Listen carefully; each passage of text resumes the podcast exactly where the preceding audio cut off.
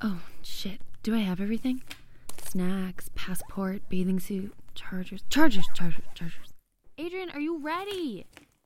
What? Yeah, yeah, yeah. I'm I'm almost ready. Give me give me a sec. I try not to talk while I pack because I get into this hyper alertness. My body is on edge and my conversations just become a mess. I can't I can only focus on one thing at a time. I don't want to forget anything. I'm just trying to be mindful. I think about how the months before, I sometimes forget about my plans. I get too wrapped up in the theatrics of my regular life. Then there are nights where it's the only thought that puts me to sleep. Knowing that soon I'll be gone, have a change of scenery, and have some space from the chaos that harbors at home. And when that day finally comes, one forgotten and too quickly thought about, I am tight. Focus. You have everything. I sit in the car, counting highway exits. Five more, four more, three more. I can't read or listen to podcasts or music or anything. The only thing that feels good is movement. It comforts me like a gravity blanket. I can never eat before I get on a plane or during the long ride there. My intestines churn on an empty stomach, moved more by nerves than hunger. My mom goes through the small town gossip with my sisters. She bemoans about how so and so is doing such and such. It annoys me at the moment, but I know I'm gonna miss it. I don't have the energy to engage right now. Like I'm saving my brain power to just mentally move us faster to the airport. So I just sit quietly and count down. Then we arrive at JFK. It is swarming with people. Families are wheeling around stacks of luggage, and vagabonds are carrying their homes on their back. Airport pace is fast and sporadic. People rush this way or that. A child pauses to tie its shoe and almost gets trampled. But I secretly love that energy. It's like walking through a hive. I read down the departure lists of cities that I've never heard of. Where's Lagos, Yang Yang, or Quito? Damn, there's so much out there. Everyone is crisscrossing to get to their destination, be it home or a new adventure. We will all be in the air soon. An experience that most of our ancestors couldn't have fathomed, and we are now so entitled to. My nerves start to morph into excitement, and I'm reminded why I do this. I'm riding that energy until I get into my check in line. The conversation I have with my family is awkward because what do we say now? We're stuck in this pre goodbye limbo. We're trying to get a move on with our lives. As my stress starts to settle, I become more present.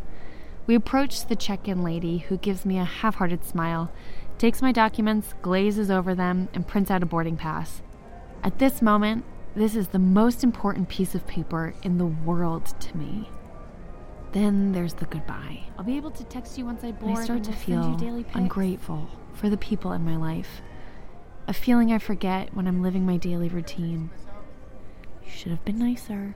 You could have made some small talk in the car. You really need to work on being a better sister. Try to send postcards. Tell them you love them. Tell them you love them. I love you. Sadness and excitement begin to box each other in my stomach. You can have one or the other, but you've already made your choice. If I linger too long, I may turn back, like thinking too much before you jump off of a diving board. Is this why so few people go abroad? This guilt of leaving. I feel selfish because I know I can't bring them with me. Maybe I'll just stay. And then I think that their world will probably be normal without me. That people can live without you, and you without them. But I have to go. My need to travel burns like a yeast infection. It is deep and painful when untreated. No travel magazine or Netflix special can mollify my need to see the world with my own eyes and move through it with my own feet. I don't have the constitution to have a partially lived life. I'm so excited.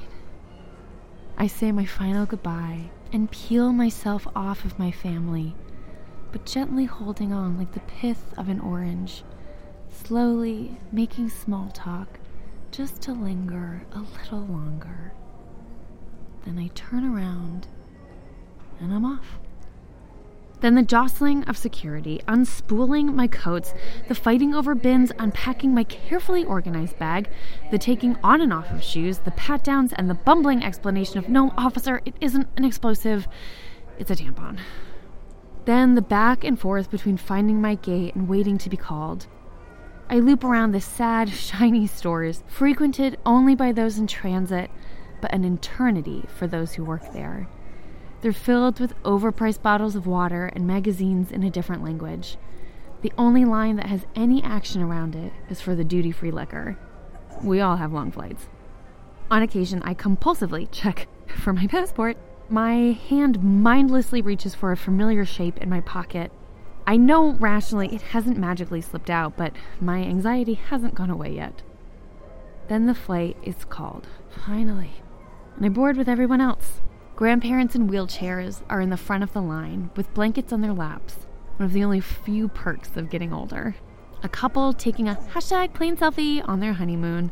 A family with three children under the age of six. Good God, don't sit by me.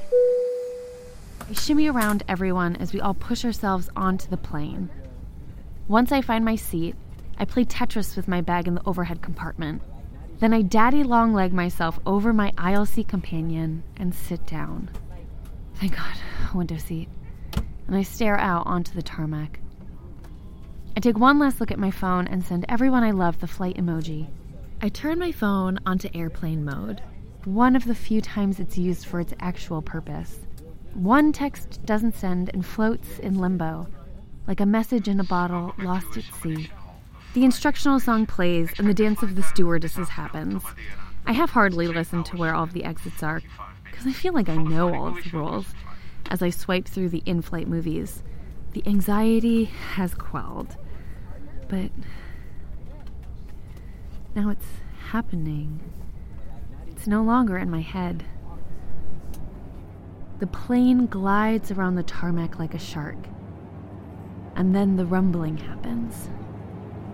Whether we notice it or not, everyone holds their breath. The silence stretches like taffy. And then my anxiety goes from stress to doubt. What if I can't do this? What if I get sick? What if I lose my passport? What if all my money gets stolen? What if I don't make any friends? And then I'm like, it's okay. You know that the world is more protective than predatory. You just have to be kind, and people will help you then lift, lurch, and we are flying.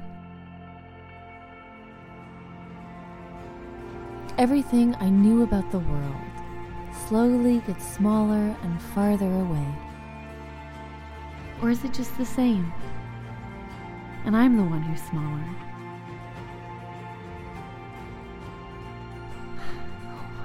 Please be gentle with me.